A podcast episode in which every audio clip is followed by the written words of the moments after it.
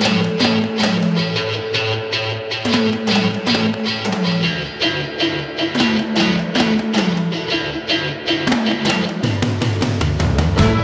up, everybody? My name is Jesse, and you are listening to List It, my podcast where me and a guest talk and rank things in pop culture.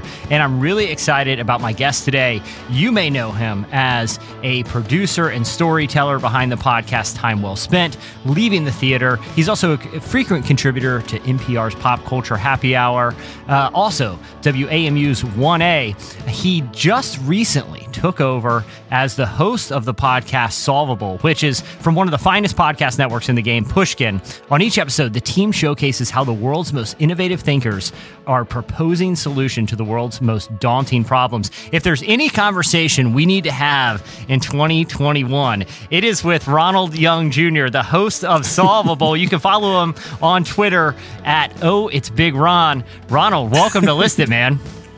Thank you so much for having me. You know, when you were doing that introduction, it, it reminds me of uh, like i have been a church guy all of my yeah. life, and it reminds me of watching the guest preacher listen to someone read their bio, and at some point you'll see a look on their face like, "Wait, is that me? Are they, talking, are they, talking, about me? You made me sound so much so much better than I think I am. So I really appreciate you. No, dude, doing a great job so far. Uh, well, dude, I, am a big fan of your work, and you know, I, I like reading. I, you know, you you've been in podcasting a long time too, so I, mm-hmm. I feel like we can we can kind of nerd out on some inside baseball stuff because when I first started yeah. the show, it was like you know I, I read the bios afterward. I would kind of you know uh, chit chat and then we kind of jump in. But I found that when I read people's back of their bio, it really does kind of mm-hmm. have this like mind shift of like, you know what? I am that guy. Like, let's do this thing. Let's rank some stuff. Let's list some stuff. So I started doing it live for the guest on there, and I come yeah. from a church background too. And so, like, yeah, so you see, you see that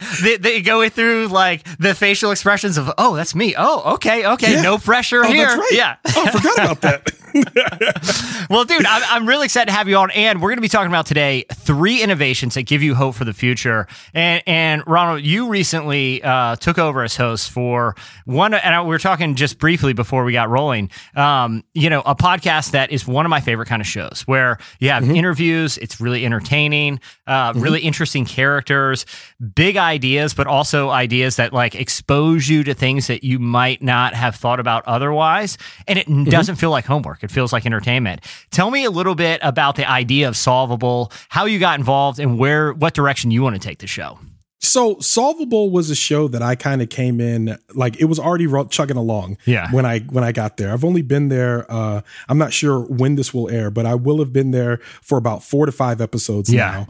And it's basically meant to be more optimistic and solutions based journalism. And the idea was that we do a lot of talking about the problems all the time, but we don't really focus as much on the solution. And Solvable is different, and it means to stand out because we are talking about how to solve the actual problems that we are discussing on the show. So it's not just a matter of saying, hey, this is a problem. It's saying, like, hey, here's a problem. And here's how we're thinking about solving it. And what I like about it is I'm an optimistic person generally, yeah. and I'm always kind of looking ahead and seeing when things are going to turn around, when things are going to improve. And I think this show like kind of does that for you. It says, "Hey, we're working on this thing. Here's how you can get involved, and here's all the you know all the pitfalls that we could fall across, but we're working on it." And I think that makes people feel good. So they reached out and they had seen some of the you know work I had done before, and they were looking for a host, and it was just a good match. I think this is probably one of the better decisions uh, that that I've made in the past 14 months, uh, especially at a time when you know there wasn't a lot of good decisions to be made. So this feels good, and this feels like the perfect show to help bring you out of the pandemic. Yeah, well, and that's why I really, you know, I'm glad we're talking about things that innovations that give us hope because we're we're coming out of a year where I feel like, eh, you know, and I and I heard I listened to the kind of intro episode right before we recorded. You know, obviously mm-hmm. I listened to the the other ones, but you know where you talked about the idea of doom scrolling and how mm-hmm. we had all spent the last year basically, you know, on Twitter or Reddit or or whatever your kind of preferred fire hose of internet uh, uh, takes and and stories is. And dude, I would, I would, my kind of habit before bed, I like to just kind of read on my phone, just, you know, kind of catch up on, on what's going on. And it was a bummer every, yeah. every night. And so, yeah. you know, with Solvable, taking this approach, especially coming out of this pandemic of, you know, instilling a little hope has working on it now. You know, you've only, you've released four episodes now, but, um, you know, obviously you've been working on the show for a long time. Has just being in that headspace, have you seen any kind of change in just your day to day outlook? So I'm like I said, I'm I'm already a pretty optimistic person, um, and I think sometimes people think that because I'm stating the problem or I'm stating things that are you know not so great to hear, that they think that I think some people can look at a person who says things like, "Hey, that's a problem," and think that that person's a negative person. So because I walked into this optimistic, working with these folks that are actually working on the in- innovative solution yeah. have only made me even more optimistic, yeah. if anything, because it's made me look at things and say, I didn't know that was a problem. But I'm glad to know that Bill McKibben is way ahead on, you know, when it comes to uh, uh, climate change. Way ahead. Good to know that he's way ahead on these things. So I think working with the show has only kind of like made me lean further into optimism uh, than I was before. And I think the problem that people think is they think that optimism and positivity are the same thing. Yeah. And optimism is really uh, it's funny because uh, people are people say, "Oh, you're such a pessimist," and they're like, "No, I'm a realist." And when people say that, I'm like, first of all, realism is not the opposite of uh, of pessimism or optimism. I'm like, and I think optimism is really realism because it's saying like this is an issue but I think we'll be okay. We'll fix it. We'll find the answer and all of that. And I think what Solvable has done for me, instead of giving me some rosy outlook to the future with no plan to get there, Solvable puts the steps to the plan in my clear view, which only makes me more optimistic. Well, uh, you know, one of the things I, I, that I've really enjoyed about the show is, you know, obviously it's a Pushkin show, and a lot of people who are familiar with Pushkin uh, know, obviously, Malcolm Gladwell has had, you know, I, I believe co-founded Pushkin. Um, it's mm-hmm. the home yes. of, of Revisionist history and a bunch of good, great yep. shows. And he was actually one of the original hosts of Solvable. So, yes. you know, and I, have had in the past the opportunity, I, I, I, used to work in the magazine business and I did a profile on Malcolm Gladwell one time mm-hmm. and really enjoyed my, my time talking to him and just, you know, kind of getting to know what an interesting guy he is and you're kind of taking the reins from you know of this show that like i said especially in the early days he was he was you know in the in a in one of the host chairs and so his approach is always mm-hmm. to kind of look at problems kind of sideways, right? Mm-hmm. Like, yep. I mean, he can, you know, and I feel like that's sort of a, a, a through line I've seen on a lot of the Pushkin stuff with Michael mm-hmm. Lewis. It's not just looking at it head on, but what yep. are some of the adjacent issues that we can look at that provide us an entryway that one, maybe will shift people's perspective, but two, yeah. will also kind of alter how we look at solutions, you know, kind of being, um, you know, you know, jumping into something that was, you know previously you know worked with Malcolm Gladwell. Uh, how did that kind of frame your approach to the show? Well, I am a big fan of Malcolm Gladwell. Uh, one of the things that I love to tell people is that I'm like, I'm replacing Malcolm Gladwell as host of Solvable. Yeah. Even though that's only partially true. Yeah. Uh, and the other thing I like to say is that Malcolm Gladwell is my coworker. Yeah. Uh, I like saying that to people because like, like me, you guys are in the same cubicle. Like, yeah, yeah like we're palling around, like going to lunch together. Yeah. Uh, so, but I think that I, I, really am a big fan of his work, especially uh, David and Goliath. There's yeah. things I, I quote from that book all the time. And uh, he was one of the voices that I used to listen to when I was long before I was in audio production. I used to work on a, a support desk well back in the day. Uh, I would say 2011, 2012. And back then, I would listen to some of the things he would talk about on like maybe This American Life mm-hmm. or Radiolab or some of the other shows that he's been on. And I really always appreciated his perspective because every time he broke down a problem, he broke it down in such a logical way in which we weren't talking good, bad. We were just talking more obstacle solution, which which feels good, which is saying, hey, we need to get from point A to point B, and here's how we're gonna like this is the thing that's stopping us. And it felt very factual. And you're right. In a lot of ways, that's looking at it from the side instead of kind of like emotionally looking at something with despair and saying yeah. that we can't get past this, which kind of like robs you of your ability to really make sound decisions when you're looking at things so emotionally. Uh, so I think he comes at he approaches things with such a logical way, which again for me only just lends more to my optimism because yeah. it's saying like, oh, I'm not just thinking about like you know. Uh, again, I'll go back to climate change. I'm not thinking about the polar ice caps melting and all of us drowning in California breaking off and going into the sea. I'm thinking about how can we build a more sustainable planet that's more inhabitable for all of us. Like that's that's a good thing. You know, more food for everybody, more room for us to live, more greenery, better air quality, all of these things that are positives to us. And it, it allows me to look at things in a logical way. So I think that's what I think about coming in to fill his seat is thinking like we're looking at things in a logical way and really providing people optimism and hope. You know, and, and, optimism and hope are are two things that are uh, kind of have been in short supply for mm-hmm. for months yeah. now. You know, and I was kind of thinking about the the kind of the the heart of this list, which is innovation that gives you hope for the future. And I want to jump into your mm-hmm. list soon, but I also want to, you know, I was thinking about well, what would I call an innovation that gives me hope for the future? And this one mm-hmm. is probably going to be a little corny because it's what I do professionally. I've done for a while. Is mm-hmm. you know looking at even something like podcasting as an mm-hmm. anecdote to something which I think is a big problem of like partisanship, where people are just mm-hmm. very entrenched in a certain ideology, and that ide- ideology can be informed by a lot of different things. But most of the mm-hmm. time, mm-hmm. it's informed with how someone was raised or who they hang out with. Um, but podcasting has a way of exposing people to interesting ideas in a non confrontational way. It's also probably the only medium in media where you have someone like you you have these shows that it can be it can be a thinker and intellectual but it could be like a mm-hmm. comedian mm-hmm. or you know you have someone you have President Obama going to Marc Maron's garage you know the president yeah. the United States or you have someone like you know a, a, Joe Rogan can have like a you know kind of a fringy figure like an Alex Jones but then also have yeah. Dr. Cornel West you know yeah. within the course of a couple weeks and it's this medium that is a very non threatening way to get people yep. to come to the table and share ideas. You know, as someone who's an optimist and someone who mm-hmm. does have hope, what role do you see kind of podcasting in particular? Because this is your profession. You know, what role do you see that in being able to kind of cut through some of those partisan d- divides, which really kind of entrench people sometimes in pessimism? Mm-hmm.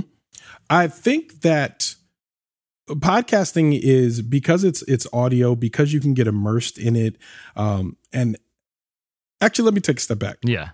So when i first started listening to anything audio i was a child. I was listening to things like adventures in odyssey which is from yeah. Focus on the family. Oh i remember. With, uh, james yeah. Yeah, okay yeah. yeah. So and i used to love getting immersed in a story. Yeah. And if you can immerse me into a story and then tell me facts later or tell me give me some sort of relatable uh relatable position afterwards i am more likely to sit down and listen to what you have to say and i think that audio production really allows us to immerse listeners into stories which i mm. think is important for getting people to then listen to whatever it is that you're going to say next. And I think that's where we are well positioned right now as audio producers is like we're going to make people relatable so that you can hear whatever the next thing that they have to say. Too often partisanship comes because we are addicted to sound bites. Mm. We're addicted to saying like one thing or one like phrase and we're so addicted to that thing being like our mantra.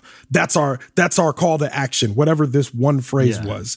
And I think because we get buried in that and we use that phrase devoid of any story, it's easy to get people riled up around that one phrase. But I think what we're doing in audio production is allowing people to tell a full story. And then after that, then do an ask, then do a call to action, then say, this is why I think the way I think. Because even at the very least, even if I don't agree with you, I could at least say, well, I now will know why Alex Jones feels the way Alex Jones feels, yeah. even if I don't agree with him. Yeah. and, it's funny, you, mentioned coming from like a church background, and, and as do I, and just thinking about like, well, e- even if you were to take kind of the religion and philosophy out of Christianity, and you're like, mm-hmm. well, why was this such an effective, you know, uh, means of communicating ideas for for you know two thousand years now? And you look at even like the method of Christ, it was storytelling. Even when he had a big idea, it was distilled yeah. into a parable, not a set yep. of principles. And there's a, yep. something about storytelling. I had Jesse Thorn on recently, who's another mm-hmm. uh, uh, podcaster I've really enjoyed his yeah. work over the years, and we're talking about podcasts as sort of these like little empathy uh, uh, uh, capsules that you know you can yeah. listen to, and even like you said, even if you don't agree, at least yep. you have some means of relating to the person yes. in, an idea. So, and the other part is like because you can't see them, you have to imagine the person yeah. that's connected to these ideas in your head. Yeah. So, in a lot of times, like your listeners can't see who I am. They can Google me and find out. But when whatever they Google and see is probably not going to be the image that they created of me in their head. And typically, that image, depending on what ideas I've spouted out and what things I've said to you, is going to be sometimes, in most cases, a more empathetic image of me. Oh, I think Ronald is tall and skinny and a wonderful person It smells of of, of honey. you know, like all of these things that you that you uh, that you begin to uh, to build in your head because you're listening this person's ideas and your brain is automatically creating a picture of them. Now, granted, that also works in the opposite, yeah. where if I'm listening to someone's voice and they're saying things I hate, I'm like, ah, oh, this person is short and stupid and, and, a big idiot. I hate them. You know, like that's the picture of them that you're creating. But I think uh, because of because we can't see them, it allows us to imagine uh, a, a, picture of them in our minds. And I think if the more that we work on empathy and the more that uh, we make our audio production experiences extremely immersive, the more we give our listeners an opportunity to create something that's more empathetic. Yeah, absolutely. Well, Ronald, I'm, I'm really excited to to hear these innovations because, you, like I said, you spend a lot of time now thinking not just about problems. Because mm-hmm. look, I mean, I feel like we've all been thinking about problems. yeah. We've been conditioned to think about problems. You know. Yeah. Um, yeah. But you've been thinking about solutions. So I'm really excited. Yep. Let's go ahead and jump in. We're going to talk about three innovations that give you hope for the future. What did you identify? And, and you don't have to rank them. I feel like a lot of things we like to rank, but if you're ranking innovations to problems, it's like ah, you know, they're probably all hopefully on on a on a somewhat uh, uh, level playing field. So what do you, what do you have for the first one on your list? Okay, so I did rank them. Oh, nice. nice. this is number three. Oh, perfect, perfect. I always okay. I'm glad you said that because I always feel bad when people are like, you know, I didn't really rank them. I felt weird. I'm like, just rank them anyway. But yeah, yeah I'm glad you came in ready, ready with yeah, the rank. No, I'm ready. I did the homework. Awesome. So awesome. this is number three. Number three, I'd say the innovation is uh, climate change based uh, technology. Okay. Which in this case, I would I'm thinking solar technology and specifically electric cars. Uh, I think we are headed towards a future that we are really going to have to opt in more and more every day when it comes to preventing climate change from drastically affecting uh, our daily lives. And I think when I see these innovations in technology like solar blinds, solar panels, uh, solar charging stations, mm. all of that, and electric cars like hybrids or fully electric, whatever, I look at that and I'm like, we really are thinking to the future when it comes to renewable resources yeah. and what that looks like as we're using them every single day. So every time I see like a hybrid or a Tesla on the road, I'm like, look at us. We are jetsoning our way to the future. I don't know if your listeners know about the Jetsons. I might be revealing my age, which once upon a time was not a thing that made you old, but yeah. now it is. Yeah. So, but like, look at us getting to the future with our electric cars and our solar panels. So that for me gives me a lot of hope for the future. You know, climate change is one that I feel like there's every time you kind of read about it and read about kind of how far along, along we are when it comes to you know the damage that has already been done to the environment it's easy to kind of get kind of nihilistic about it and say mm-hmm. like you know what, man? It's like uh, it's probably too late. Like yeah, they've been telling yeah. us for a lot. I watched Inconvenient Truth like 15 years ago, and they were telling me it's yeah. probably too late then. It's probably too late now. But yep. what about innovations like, you know, uh, uh let's take electric cars, for example. Like mm-hmm. if I think now anyone who's been behind the wheel of a Tesla or, or has mm-hmm. like a buddy that has one or something, you're like, okay, that's gonna work. It's gonna. they're going to replace. It's now just yeah. a matter of time. It's not if. It's yeah, when. It really is. But, it absolutely is. But are you optimistic that you know, along with technologies like what, what's going on with solar, what's going on with electric cars, that not only can we prevent further damage to the environment, you know, I don't know what's irreversible, what's not, but do you think, mm-hmm. you know, that our lifestyles with these tech innovations will still be, you know, sustainable in the future? You know, I think that we are going to adapt. And I feel like uh, when I look at things like electric cars and solar solar technology, I think it's proof that we can adapt and we have the the means by which to adapt. And I think that our lives are going to change no matter what in the future. I think that it's not going to be exactly what it looks like now. And I think a lot of things that we think we're rapidly moving towards may not be exactly what we're moving in the direction of. For example, Laserdisc, Blu-ray uh, DVDs, HD DVDs, and DVDs generally. We all thought that was the future. We were like, that's That's it. Yeah. There is nothing beyond this until I remember Netflix was like, hey, now they have the movie. You could just, you know, watch it on your computer. And everyone was like, what do you mean watch it? And they're like, you just watch it. You turn it on and you watch it. And it's like, what does that, what do you mean? yeah. And now the concept, and I have a Blu ray collection, yeah. the concept of owning them, owning these Blu rays is just, it seems completely foreign, even though they're movies that every now and then I'm like, I can't find this on Amazon Prime or any of the other streaming services. So I'm just going to pop it in and play it. I'm saying all that to say when we think about the things that are going to change in our future, I think we automatically think that those changes are all going to be bad. But the truth is, whatever change that comes next is probably going to be very intuitive and probably something that we were hurtling towards whether we knew it or not. Yeah. It was the right change to make and it was the right direction to go. And I feel like I feel optimistic when I see technology make a shift and everybody first look at it and be like, wait, what? Yeah. And then slowly come on board. Do you remember when we uh back when we were in the early 2000s? I don't know how old you are, but in the early 2000s. I was around. Had, I was around. Okay. Yeah. okay, when we had Snake on our phones oh, yeah. and yeah. maybe some people had a BlackBerry Messenger or we had like the uh the flip phones and all that. And I remember the first time we were all using digital cameras and the first time someone says, "Oh yeah, you can I have my phone. I'll just take a picture of my phone." And I remember like what are you talking about? The quality's not going to be good. It's going to be trash. Like, what are you talking about? You don't take a picture with your phone, you use a digital camera. And now I remember the year. I don't remember exactly what year, but I remember the moment when there was an article on Yahoo News. It said, uh, phones have caught up to digital cameras in terms of pixel uh, pixels, and now they're beyond them. It's like yeah. owning a digital camera. Why would you? Yeah, yeah, yeah. Exactly. You have it in your phone. Just take the picture. You have it right there, and that's the picture that we're posting on Instagram, putting on our on our Facebook, all of that. And it was the necessary adjustment and technology that we didn't even know we wanted or needed, but here it is, like right there for us to grab. So I think even though climate change is like inherently a problem that is big and scary, some of these technological pivots that we're making, they just give me a lot of hope to say, I think we have the know how to get to whatever the next iteration of life for us on this planet is. It, one thing I love about what your show is doing, and there's other shows too. Like I'm a longtime fan of Radiolab, which I know you mentioned yes. earlier. I, have gotten to talk to uh, Jad and Robert, you know, a couple times okay. over the years. For for look at uh, you name dropping. Right, well,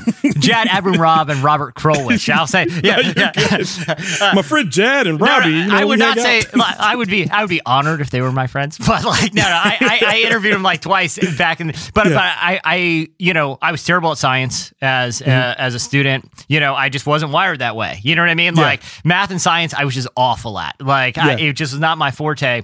But you look at what they've done, what shows like Science Versus, or what mm-hmm. a lot of Pushkin shows are doing. Whether even if it's yeah. not, you know, even if it's more towards like social sciences and, and looking at what data can tell us.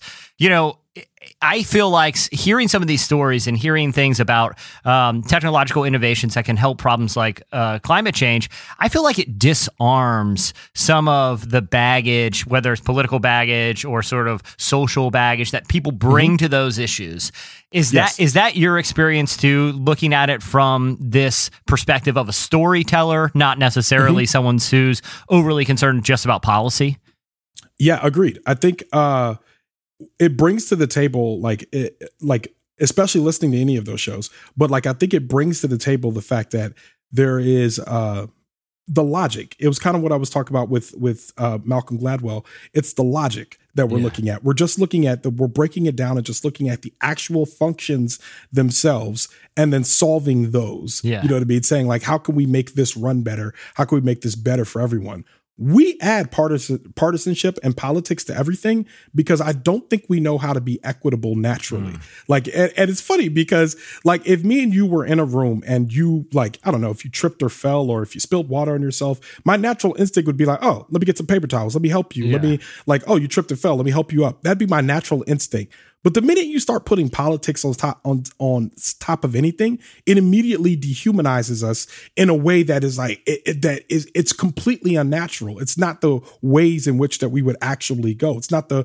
the reaction or the knee jerk response that we would actually have if somebody had an issue. And I think by stripping things down to their like most core parts, it's much easier for us to actually address the problem and do that. And I think, like you said, all of the shows that you're talking about, like with Radiolab, the social sciences pointing us in the direction of those things and saying this was the uh, these are the ingredients that made whatever issue that you're talking about it it changes our brains it rewires our thinking and says huh this seems like something that anybody can address. Right, left, tall, short, black, white. We all need to look at this because this might be a problem for all of us, man, woman, everybody. Yeah, you know? it's cool. I mean, storytelling is something that is inherently human. You know, mm-hmm. I, and like that humanity it does have a way of slicing through politics, slicing through mm-hmm. kind of preconceived biases and things like that. Yeah. So I'm very excited. I well, you've given me hope for climate change because it's something I'm I live like right at the coast, and I'm like, man, uh, it stresses me out. You know, I got two young yeah. kids now, and buy a canoe. Yeah, yeah, exactly. but hey, maybe I'll just it, it's and you've also given me more reason. Like, hey, I tell my wife, like, hey, babe, I really think I was talking to a guy today. I really think we should go ahead and pull the trigger on a Tesla. Do it. Uh, uh, reservation. Do it. all right, all right. All right, Ronald, we got uh, solar and, and electric cars that are going to uh, yep. help us in our battle against climate change. What do you got for number two on your list? Okay, so number two is more of a uh, is more of a social innovation okay. that I've noticed, but I've seen a lot of uh, there's a lot of a movement called body positivity yeah. on uh, Instagram, and I think this is an this is an innovation because it's actually uh, forcing a conversation about why we look at people the way they mm. way we look at them based on their size.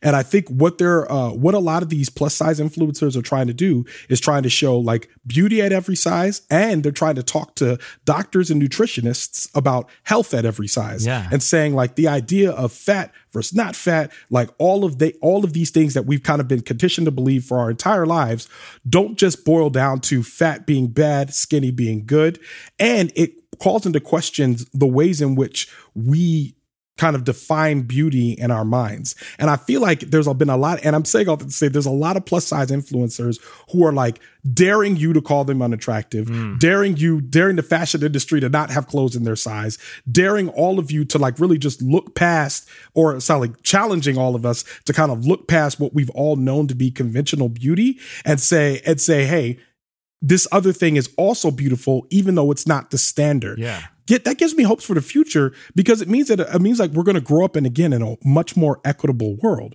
We're going to grow up in a place where maybe we're uh, we're thinking about fashion and clothes and even design of like like plane seats. Yeah. As a guy who's like a, a, plus size guy myself, like and I get like a, and like I'm not like necessarily on the pluses plus I'm trying to say this, trying to say this uh, correctly. Diplomatically, yeah, yeah, yeah, yeah. Yeah, exactly. yeah. Diplomatically, yeah. But I'm not on like necessarily the the the pluses size of the plus size scale, if yeah. you will. Uh, so still being able to fit into a plane seat, put on a, a, a seatbelt, but then maybe we should be asking the question: Why are we building these seats so small? Why aren't these more? Why aren't we making a more equitable way for people to travel of all sizes and feel good about themselves? But I feel like this body positivity movement that's happening mostly on social media in a lot of ways is like pushing people ahead and really making them think more inclusively. What do you think that I, I, think social media in a way has democratized a lot of what those standards are. Do you mm-hmm. think it's social media that's been the impetus because for this sort of cultural change? Because I do think it's been a significant one. Yeah, I think it's social media because I I don't think I think social media it democratizes it in this very specific way when you are a social media plus size influencer and you're on Instagram and you have hundreds of thousands of followers and you are saying things like, today I went to Target and or Macy's and I could not find a shirt that fit me. Mm. And you have hundreds of thousands of followers that are following you like as you like you're looking beautiful in your clothes, like you're you know you're you're talking about like yourself, you're talking about accepting yourself as a whole person. But then you're also talking to these brands like yeah. Target and Macy's and you're saying to them, hey, none of your clothes fit me, and you have hundreds of thousands of followers, brands have to listen to you.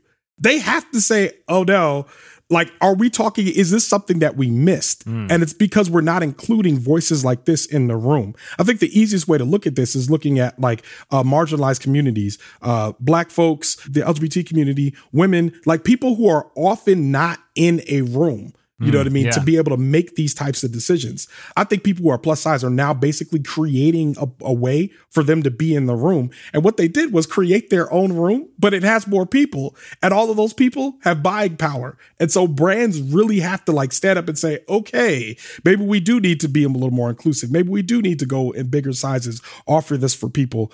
The democratization of social media, I love that you use that that phrase because this is one of the ways in which I think it is a cause for good. Mm. Now there are many ways in which yeah. it has been a cause for evil. Yeah. we could go into like talk about Twitter mobs and all that and and how those sometimes go further than they should in some cases. But I definitely think that this is one place where we're able to really all come together and say, "Hey, we all think that this thing should be a thing." Uh what do you think brand in which i'm about to go spend money yeah. like maybe this should be a thing for you as well and, and, the other interesting aspect to it of that point too is you know you and i both seem like pretty optimistic guys you know like mm-hmm. you know yeah. from our converse you know our brief kind of conversation here it's like oh cool you know like we we yeah. kind of like to see the good and like when i think of that idea of like the moral arc of history hopefully mm-hmm. bending towards justice and yeah and and yeah yeah ex- exactly yeah hopefully people listen you know because it's really on us at the end of the day to, to kind of is. grab yeah. that and, and, pull it down. But what I've seen with it, some of these like body positive influencers, some people who are using their, you know, maybe Twitter presences to challenge people's you know thinkings whether it's about race or social issues or or other you know really important things is it's it's it's you know when when social media started it was kind of wild west and you saw particularly with like the the body positivity thing it was a lot of people kind of like photoshopping pictures or mm-hmm. you know feeling pressure to mm-hmm. have an Instagram uh, photo that meets yep. a certain cultural standards now obviously yes. that s- certainly exists still but mm-hmm. you see the conversation, you see the arc of that conversation bending towards that equitability with yes. people who are like body positive. Are you hopeful about social media in general? Because there's a lot of toxicity out there, but this yes. is just one example of it can be a force for good. Do you think it will be pulled in a way that will ultimately challenge people for the better? I think that social media is like everything else like uh, whether it was a newspaper, whether it was you know email chains, yeah. whether it was a, a letter. There were many advances in technology in which the use of which can be used horribly. Like think about tabloids yeah. back in the day, you know, and I think I barely see tabloids anymore, but think about tabloids back in the day and the the ways in which that the newspaper, the written word was used in order to, you know, just like be sensational, be salacious, get people to spend their money. Social media is used in those same ways. There's a lot of uh, horrible and advertising and very yucky things that happen on social media. But I feel like there's also the capacity for good yeah. in social media. And I think the capacity for good in social media, for me, I'm hopeful that that is going to outweigh our tendency for it to be bad. And I think there's studies that show that people are more depressed when they're scrolling all the time. Mm. People are more uh, like they they feel more discontent with their lives when they're scrolling all the time. And I think all of those things are absolutely true. But I do see a lot of good that comes out of the ways in which we connect on social media, and I'm hopeful that in the future that all of that good is kind of the the um the real story that is told, you know, yeah. in the future. It's not just us being more depressed and being discontent with our lives. But I do think that those are problems that can also be solved. And maybe not with social media, but maybe the fact that we are overusing it. Yeah. Maybe the fact mm. that we are like using it too much, too regularly, too daily, using it to post everything and talk about only things on social media without telling the rest of the story, which is that um, I'm sad. This is my life. I'm being a little more transparent. I'm telling you a little more. Maybe I need to tell you like a little bit more besides like just the fancy picture of me sitting on a hill holding up a fish yeah. or whatever. All the all the things that we post on there. So I think, I mean, to, I, and it was a long winded answer to say ultimately I think it will be good. But this is one that I, I can't be 100% optimistic yeah. on because I know there's a lot of negatives that come with social media, but I've seen some of the like the capacity it has to do a good thing. Yeah. And I feel like the body positive movement is one of the things where I'm like, that, this, yeah. this is what you use this for. Yeah. This is great. Or the democratization of political movements. I mean, like when you think about things like, uh, I like to think about the Arab Spring, like a lot of that was uh, like happened because of Twitter. Yeah. You know, which when you think about that, you're like, what? Yeah. Twitter like I literally was just telling y'all what sandwich I ate. Yeah, and you guys are gathering to overthrow the uh, overthrow the unjust government. Like that's that. All right, I just wanted to tell you what sandwich I had. And, and, like I think there's even other kind of social media uh, movements that have kind of you know they've kind of veered here and there. And when you look at something like you know cancel culture has sort of, sort of become this like social media boogeyman. And and mm-hmm. look, certainly there are are are major risk to mm-hmm. uh, you know kind of a mob mentality and and looking mm-hmm. for things to be outraged about. But at the same time, yeah. you look at the Me Too movement, you look at uh, Black up. Lives Matter. Yeah, yeah, exactly. Yep. You look at you know uh, what social media has done to give voice to previously to communities that you know had a voice but didn't have a platform or or yes. didn't have the ability to uh, organize as efficiently as other communities be, because of a lot of different factors now have this kind of technological innovation that allows for mass accountability and mass change because you know yes. and again there's some overcorrection sometimes right but yeah. i feel like looking at it from a positive standpoint is like, hey, maybe bad people won't get away with bad things anymore because they know a lot of people have cell phones in their hands. And yeah. if you if you treat the if you mistreat people, there's actually a means for them to hold you accountable. Again, I think there's been some overcorrection, but yeah. like the body positivity thing, ultimately I think there's an approach to say, you know what, we can use this for good long term. Yeah. And I think you're right. I think you nailed it. I think uh, in some cases because I and I always like I don't really like talking about cancel culture that much because yeah. I I think the name is already a misnomer. Yeah. Uh, especially when it comes to like we're talking about consequences in some cases. Yeah. And I think some people just boil it down to oh they didn't like you so they got rid of you. Yeah. And I'm like well you you kind of did a terrible thing yeah. and that's why you got got rid of. Like yeah. let's not let's not overlook that little little, little part. But I think you're right. I think in some cases we have seen the mob get outraged about things that like that just and like that maybe weren't that big or maybe weren't as big as we once thought that they were like i've seen um you know people outrage come up in the media like and i'm when i say that i mean the traditional media yeah. then take something that's now that's now trending on twitter trending on instagram and they start reporting a news story on it then become become something that brands and people in charge and all that have to respond to yeah. and a lot of times they respond in some ways that are maybe more uh, overzealous than not now, I want to say that I think that is the actual exception to the rule yeah. because I think in most cases, when you see someone get taken down on Twitter, when you Google what they did, it's like, I don't know about that, bro. Yeah. yeah. There's no bouncing back from this one. Yeah. Uh, and, but I think what the story that we tell is kind of like, um, it's kind of like what we did when they talk about frivolous lawsuits. Mm-hmm. And a lot of people talk about the hot coffee uh, example. Yeah. And a lot of people don't know the facts of that case. There's actually a, a, a, um, a documentary on Netflix called Hot Coffee, or you could find it, look it up yourselves. I think it's important for people to watch. But the point is, we point to one case and we kind of know like the amorphous facts of mm-hmm. whatever that case is, and then say, oh no, these frivolous lawsuits has gone too far. And I think in a lot of ways, that's what we do when we talk about um, uh, talk about cancel culture, and I'm using air quotes, yeah. cancel culture.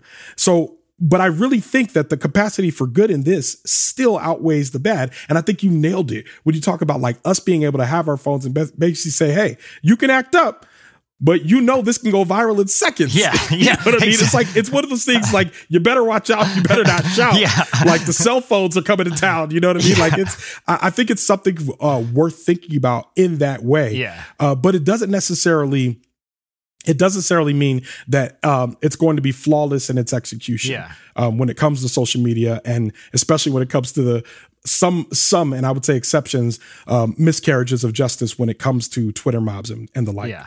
All right, so we have we have uh, innovations that will help us through the climate change crisis. We have the body positivity movement really changing conversations. Not like to your point, not just in social media, but in actual you know kind of consumerism and fashion and and, and perceptions of what normal body types are. All right, mm-hmm. no pressure, Ronald. But number yeah. one on your list of innovations that give you hope for the future. Number one. Uh, tell your sound designer to give me a booming voice there. Number one, one, one, one, one. Okay.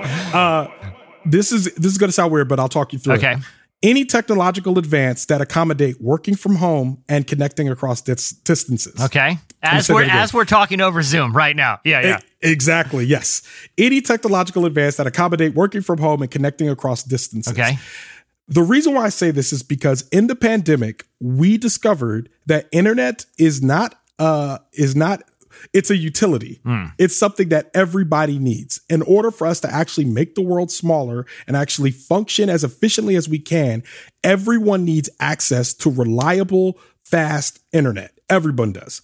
And I think what we discovered that a lot of the relationships that we were maintaining during the pandemic and a lot of the work that we were doing were able to be maintained and continued because we had access to technological advances. I also think that we all have to admit that even those of us, I am a very much an extrovert, even those of us who love being around people, the idea of not having to commute to work, not necessarily having to do that small talk about coffee or what I'm doing, what I did last weekend or what I'm doing next weekend, yeah, yeah. or having to see slideshows of your trip or any of that other stuff. Like because we're uh because we're all connected via the internet, our lives have gotten a little bit better. I think. And I think the push for people to go back into an office right now to me feels completely disingenuous, knowing that we could accomplish every task that we can because of the technology we have uh, right from our homes. It gives me optimism for the future because I'm really seeing again the technology is now pivoting us in the direction that I think we should go. Basically, uh, the technological advances allow us to question the things that we have been told for a long time, especially when it comes to being inside an office. And I feel like the pandemic was kind of a, an accelerator for all of that. It basically like pushed us to a point where it's like, hey, you better have your internet ready because if you want to get this work done, uh, we're gonna have to you're gonna have to send everybody home. They're gonna have to work from their uh, from their own spaces. I really think that that is the next wave is mm. us really figuring out what the workplace looks like post vaccine, post pandemic, because I think there's a lot of people pushing people back to the office. Yeah. But there's a lot of people like me that are asking the question, but why? Why do I physically need to be there? Yeah. And give me a good reason. Because I'm like, there are some good reasons, and that which to adopt a hybrid model of me being in the office and being at home. But there's certainly no good reason for me to be anywhere 40 hours a week, five days a week at this point. And I also think it has major, impl- you know, these technologies have major implications for communities uh, and regions that were previously just by default you know, kind of edged out of certain fields because they didn't live in Silicon Valley or yes. you know they weren't in New York or or LA or it doesn't yes. even have to be like tech or entertainment. There's a lot of jobs that required you to be in a physical location, you know, yes. and, and sort of that, and, and, that's sort of, a, I guess, an artifact of maybe like the Industrial Revolution, where people are actually coming together and making things and like assembly yes. lines, and obviously we don't work like that anymore. But I guess to push back on it, where do you feel like the balance is? Because, you know, I worked, you know, throughout the pandemic. I, even before the pandemic, a lot of my work was from home, and mm-hmm. you know, I would travel a lot. And I always, when I was hanging out with people or collaborating in physical spaces, there mm-hmm. was still something about being in a physical space with people that um, it might not necessarily enhance the uh, ability to collaborate, but there's something not I don't even want to say the word irreplaceable because I, I don't feel like that's necessarily true, but I feel mm-hmm. like uh, uh, something that is enjoyable about being in other people's presence. Where do you feel like the balance in that will lie? So, and that's why I'm saying I, am like I feel like any office that's not saying hybrid model to me is doing it wrong. Mm because I don't think that the answer is 100% from home. And I think the the truth is, and I think we can all say this, is that we need to be more intentional in our comings together in our coming together. So I think if you need collaboration, if we need to be in the office, if we're ramping up a project or whatever, and that means that I need to be physically somewhere for a short period of time, but maybe for longer, for uh, longer hours or whatever that is. I mean, like I, I think we can accommodate for that, and we have the space and the resources in order to get people where they need to go for those short periods of time. I think, and I think there are obviously some jobs that physically someone needs to be in place for that job to happen, you know, whether it be like, you know, medicine or delivery or firefighting, yeah. policing, things like that. Those are all things where people need to be physically in a place for it to happen. But I definitely think when we're talking about the things that, you know, that you and I do, like that are more creative fields, even the more the IT related fields, there's a lot of that stuff where it's like, yeah, you know, maybe we do need to, need to have you here to do some collaboration, to do some face to face because it's faster. But eventually, when we need to do that heads down work, do you actually really yeah. need to be in front of me yeah. for you to actually do the work that you need to do? Yeah. And I think that's what this last pandemic has proven. And I think the people that it puts out of a job, I'm using air quotes again, yeah. is middle management. The people whose whole job is to watch you do your job. Yeah. yeah. Which I'm like, well, we don't need them anymore. Y'all need to go do some work. you know I mean? yeah, clearly, yeah, hear that? We're, yeah. we're clearly like doing our jobs. We're clearly meeting deadlines and doing all the stuff we're supposed to be doing. So now it begs into question, well, what are you doing if you're not actually in the weeds doing some actual work? Yeah. So, and I think that's that's that's what I would say to to to your pushback, which is that like I think there's room for both, and I think that's the question we need to be saying. Like we have this technology. Why am I forcing you every day to get up, fight traffic, be miserable, just to sit in this office with your shirt tucked in and nice shoes to just sit at a computer when you could be at home doing the same thing? Yeah. You know, with, with without all of those stressors that I just said, yeah. you know? Well, the bigger implication, is just like when I when I was growing up, I remember being in like junior high and like the Regal Theater near me had like one of those arcades next, like they call it Funscape, you know? I feel yeah. like they probably popped up in like every town in America, you know? Yeah, you play time, time Crisis. Yeah, yeah, exactly. yeah, exactly. Yeah, Tekken yeah. and Time Crisis. But they also yeah. had, it when they first opened up, they had this area where you could try on like the VR stuff, like virtual mm-hmm. reality. And this was like, when virtual reality legitimately seemed like something from a science fiction movie. And you put on mm-hmm. that big helmet and you put on those big oven mitt kind of weird gloves and yeah. you're kind of walking through like Lego world, you know, but you're like, yeah. oh, dudes, it was so cool. And I remember yeah. being that age being like, dude, this is going to be the future, man. I'm probably going to live in virtual yep. reality when I'm an adult, you know, and we'll yep. watch, you know, those lame, like kind of 90s, 80s action movies where, yes. And, you know, it never really came to pass. And then I, I, got really excited about when Oculus was being developed and, yep, you know, sort of a consumer level VR device. But it never seemed like there was any sort of major social or entertainment innovation that mm-hmm. made it something that the average consumer would want to embrace. Do mm-hmm. you kind of think, you know, everyone has been doing what we're doing right now for about a year, year and a half now, where we're yeah. looking at Zoom, there's this, and Side note, I feel bad for people that work at Zoom because everyone's always hating on Zoom. It's like they didn't yeah. do anything. They just they, they just happen to be they, ubiquitous. Like yeah, they, like let's did your job. Yeah, let, us not hate on those poor Zoom engineers who they probably yeah. had the worst year of all of us. Like hey, not only the best they can, they, they had the same pandemic we had to deal with, and they got yep. you know every person in the world like I hate Zoom, even though they use it anyway. Yeah. Anyway, that's a digression. But do you think there will? Do you think you know kind of these mobile or being able to work mobily? Do you think it'll enhance enhance innovations like you know virtual reality for example where mm-hmm. you know that you see the nba touting like dude you can put on a helmet and, and sit courtside at the nets game with your buddy and kind of get yep. this experience do you think our uh, desire to make working from home uh, more normalized and also kind of more enhanced do you think we'll see innovations like for example vr become more commonplace uh, I think so. I mean, I think we're already seeing that with things like uh, Oculus Go, mm-hmm. uh, like where they're just building the uh, the more, like you said, the more consumer level uh, virtual reality. I think we're seeing more of that. We haven't seen a wide adoption of it yet because I don't think we've they haven't. It's not there yet. Yeah. Because I've I've sat in one of those basketball games with my Oculus Go and been like, this is cool, but also kind of glitchy.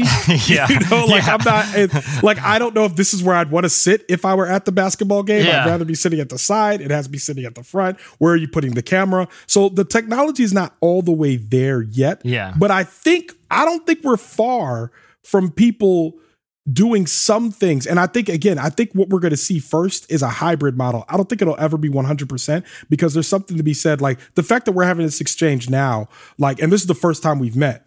But now, if I ever see you in person, like this exchange is what will enhance when yeah. I see you in person. You know, I went to a wedding last weekend and I remember there were people I had not seen in that wedding for two years. Mm. But over the course of those two years, we had been Zooming, we had been interacting on uh, Facebook, all of that. So that when I saw them, it did not feel like that much time had passed. So yeah. I looked at them, I was like, hey, good to see. How's everything going? And like when you touch them, when you like, when you smell a person, not in a creepy way, yeah. but like when you like touch and smell and all the other senses come into, uh, come into fruition, at that moment, you're like, oh, wow, this like, it feels a lot more real.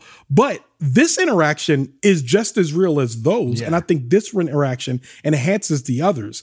But if this was it, if it was just virtual interactions, I think I'd be a little less optimistic about the future. Yeah. But I think the idea of virtual interactions being something as an enhancement to our in person and more like an enhancement or an add- addendum addendum. Yeah, there you go. be an Yeah. addendum to our physical interactions.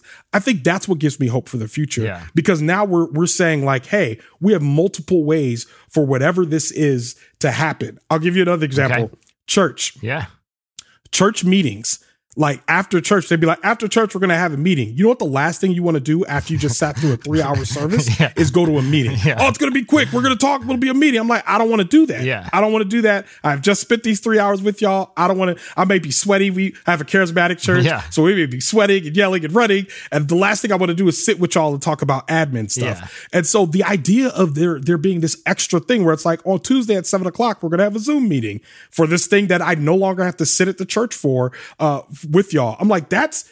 To me, there's some things where I'm like, we should only be doing those types of move meetings on Zoom. Yeah. That way, when we gather, we're gathering with intention to do something that we all actually want to do. You know what I mean? And I think that's how we should be looking at these virtual interactions. And I think that's how, uh, when the technology catches up, I think that's how we'll use the VR and all that to kind of enhance the stuff that we would have done in person, but maybe distance or time became a factor, and this cut down on both. Yeah, and it also kind of allows people. You know, the church example is great because you know so many pastors like their whole thing is, well, how do I get people into the pews? Like, how can I get, especially people who aren't, you know, maybe churchgoers who want to give this a Yeah. try. But look, going to church, especially kind of in the modern context, it, it is Yeah. Mm-hmm. modern kind of American context. It, that's a broad brush, but in a lot of is. a lot of cases that can be intimidating for someone who isn't, eh, you know, doesn't know kind of the social norms or sort of the decorum or you know all the kind of stuff that is just part of going to any church, right? Mm-hmm. But I feel like letting them, hey, now that we've coming out of a pandemic where people are used to,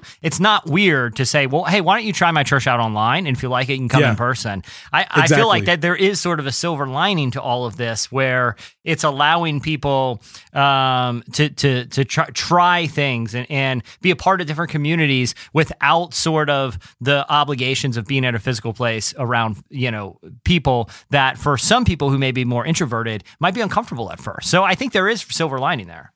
And I think one obvious thing that we missed is like, you know, being in the pandemic and dating, like it really taught me this one thing, which is that now I can meet someone online and be on a date with them within like hours or a day because I could just be like, hey, you trying to FaceTime real quick and see if we even like each other Yeah. before we actually go and spend money on anything else. we can just do this right now in our homes and say, hey, is there any chemistry? Yeah. Because my thing is, I think people think that because we're doing it on Zoom, we can't tell chemistry. I'm like, no, you can tell some chemistry on Zoom. Yeah. You can tell if you like a person or if you're going to have a rapport on Zoom. Yeah. And then in person, like I said, when you actually touch, see, and smell the person, like it like changes everything. Again, smell not creepy, but again, but At like some point in dating, things- it comes up. Yeah, yeah, exactly. Yeah, what, what Yeah, yeah. So the point is, like, when you actually meet them and see them, it actually uh, it, it it it actually enhances the experience that you had before. So I think.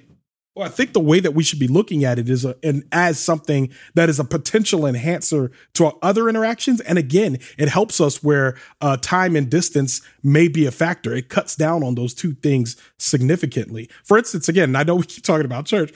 My church is 30 minutes away. Yeah. And I also have to dress up to go. But the minute they say there's a virtual service, I'm like, oh, snap. Okay, I can wear whatever I want and I don't have to drive anywhere. So I just cut an hour of travel out of my day. And I also maybe cut some stuff out of my budget because I don't have to put on a suit uh, to get there. But then everybody else will tell you, well, there's nothing like being in there. But at that point, I would then question the motives of the person that's, uh, Yeah. I'm going off on a tangent. No, no, the that- question yeah. motives of the person that's saying that I have to be in a place in order to actually uh, execute that religion. Yeah. Which I'm like, that, I don't know. That seems like that religion might, I don't know. Yeah. I'm just, Yeah. you know what? I'll, I'll stop there. Yeah, I don't want to, I don't want you to lose a whole swath of listeners. no, off that's that. okay. I, I dip So, into yeah. those waters uh, uh, frequently enough that they're they're used to, you know, uh, uh, Yeah, I saw you had Ben Kirby on uh, a couple episodes Oh, yeah, ago. So I'm like, I know you guys definitely probably Oh, waded you- in those waters. Yeah, you, you can't not. We, we were talking the seekers and preachers, but uh, yeah, Yeah, Um, but yeah, I feel like you know it's so interesting that the, the the conversation has come uh, back around to church because I do feel like.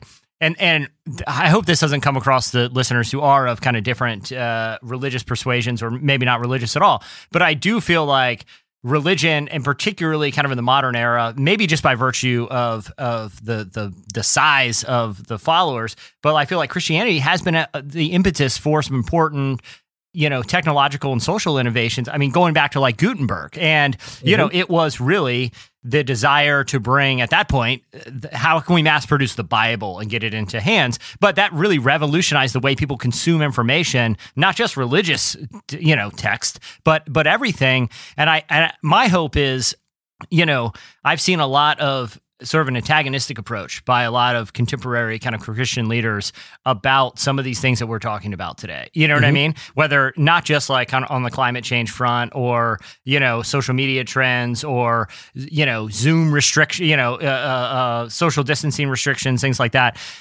you know, without getting, you know, in the weeds with all of that, I also think there's an opportunity to say, okay, but how can Uh, what the church is trying to do, which is bring people together and communicate a certain message, how can we use the tools that we have to actually be at the forefront instead of being regressive in how we were, you know, like I, I feel yeah. like there are enterprising, smart, compassionate Christians, and not just Christians, people of, of, of all faiths, but someone who has a motive that is strong enough will find a way to use the tools they have in front of them to do good and not worry about the tools they don't have. I kind of hope that's the shift, not just with Christian leaders, but with a lot of innovators, because that's where opportunity really lies, I feel like. So I feel like my pastor once said this. He says, he, he said to me, he's like, I have a vision to uh to reach 46 million people. He's like, I don't know why that's the number, but I want to reach 46 million people. And then he proceeded to say, he said, he said, uh, yeah, if we had that many people, we'd have to get like several football stadiums in order to put them in. And I remember my first thought was, you don't sit 46 million and people in a football stadium you sit them down on computers. Yeah. They're in their own homes. Like that's how you reach that many. If you look at television, television, like the numbers that you see, like on Seinfeld, all those on like season finales, those were millions of people all sitting at their homes enjoying whatever yeah. that was. And I feel like the embracing of the technology is what pushes us to the uh, visions and the places that we think we're going to go, but we can only look at the standard analog things in front of us and say, how can I do whatever this is uh, with the tools that I have? For instance, even if you think about something like like the Gutenberg Bible, when you started talking about that, I, I started thinking about the steps that it took to actually put like a page mm-hmm. together just with the like the pre the type, yeah. you know, just to put all the letters on the same page must have been like a nightmare to actually try to accomplish. But now here we are in the future with printers. Yeah. Just printing out everything, two sided, whatever, yeah. just putting out Bibles every time, every all that we want. And I feel like or sometimes our vision is uh, impacted. Oh, see, now we get theological. No, man. that's fine. Let's but, do it. We're here. We're already here. Let's yeah, yeah, yeah let's, let's, go. Do it. Yeah. Let's do it. So, but I feel like our vision is sometimes impacted by the limitations of the equipment that we see around mm-hmm. us, and we're not optimistic enough to think about the fact that as we keep progressing towards the future, our tools are going to change, mm. and our tools will fit the mission that we're meant to fulfill. See, now I'm preaching. Amen. Bring it. I almost felt like I was about to pick up my Bible saying, "The Lord said." well, I, look, I mean, uh, yeah, okay, I'll, I'll, say one more preachy thing, and I'll, I'll, for for this is the last yeah. one for me. Listen, but like, okay, someone said like I can't remember. I'm going to butcher it, and I'm going to I'm going to totally botch the the source. But I remember listening yeah. to some past. It was probably at some conference or something where they were talking. Yeah. You know, and but they said if you had to distill um, like what you would say Jesus is, somebody proposed. Well, I would maybe use the word problem solver because you know ultimately if, from the christian you know uh, a typical orthodox christian belief is he solved the problem of the man separation from god through sin he he solved Uh-oh. the ultimate problem and but when you're looking at you know, even solvable. And these problems, it's like the model that we have. And, you know, mm-hmm. when I did the, the piece I did on Malcolm Gladwell a while ago was on the idea of casuistry, this Jesuit concept of, you know, a pragmatic approach to problems that's nuanced, but it's very solution oriented. That is mm-hmm. a very, you know, kind of gospel centric idea mm-hmm. is yes. let's not, let's not, there, there are too many problems to worry about, but we have mm-hmm. a handful of solutions that we can apply if we think creatively yep. and compassionately passionately. And you know, Ronald, that's why I, I really appreciate all the ones on your on your list. They really do give me hope for the future, man. Yeah, Great. Well, I really appreciate you having me. And maybe we should start a church. Hey, exactly. Let's, let's, the problem solving church. The, the church is solvable, man. Yeah, yeah, exactly. Solving the big problems. You know, I, I was going to say the only other word I would describe Jesus in this case is yeah. as a disruptor. Yeah. People oh, love saying sure. disruptor. Yeah. yeah. If he was certainly a disruptor, if not only a problem solver, he definitely disrupted everything. And that's how the solutions were made. Yeah. So. And, and, it was, but the, I, am glad you said that too, because there's a fearlessness to it too. You know, disruption, it wasn't sort of like one of those incidental, you know, like where you hear about somebody that invents a device and that device ends up being great for this other thing that disrupts this whole industry. It was like, no, it was this fearlessness of I'm going to go into an institution or I'm going yep. to go into the people who are kind of at the forefront of an ideology and mm-hmm. challenge it, but do it yes. in a way that like isn't for the sake of disruption. It was for the sake of fixing something that you know whatever was being disrupted was breaking and like yes. that kind of fearlessness i hope you know it takes a lot of courage to to, to try yeah, to to try absolutely. to apply but hopefully shows like yours man will inspire people to to take that mindset instead of the doom scrolling uh you yeah. know uh you know just fearful dread man so ronald i we can only hope man yeah well dude congrats on the show i encourage listeners go Thank check you. out solvable you can follow ron at oh it's big ron on that's pretty much all on social uh, twitter instagram everything man Awesome, yeah, man. Branding, bro. Oh, it's Big Ron. That's O H I T S B I G R O N. Dude, good for you for picking a cool name at some because the, you, you you you know it's like Ashton Kutcher's like you know Asterisk Plus or something. It's like you know these people who picked a social media name before they knew social. So you got a good one yeah. across all the platforms. So good on I you, man. It. Yeah, keep the party going. Awesome. Well, definitely everyone go check out uh, Solvable. Ronald, thanks for coming on, man. Thanks for having me.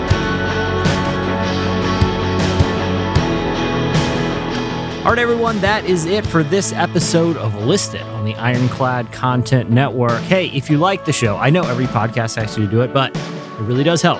If you like the show, leave a rating and review. I really appreciate it. All right, guys, we'll see you next time.